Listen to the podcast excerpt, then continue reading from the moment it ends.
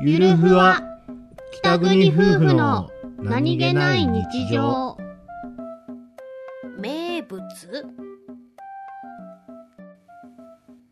札幌だけのさえ独自性のあるは食べ物って何かなって思ってたんだよほう英子ちゃん何だと思うえーっとうーんとえ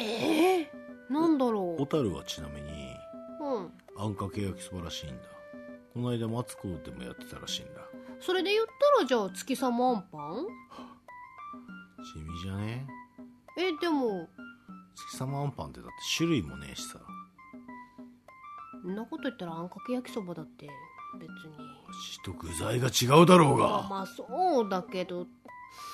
月様だから俺は一個提案したいと思う、はいみよしの、みよしの、みよし餃の。おう、違う、餃子じゃない。俺が言いたいのは、うん餃子カレーです。あ餃子カレーねあでも、あ俺自身はそんなに押さなくてもいいかなと思って。ひどいうん札幌えー、急に言われてこんなに出てこないもんかそうだね。すごいなすごいね。あ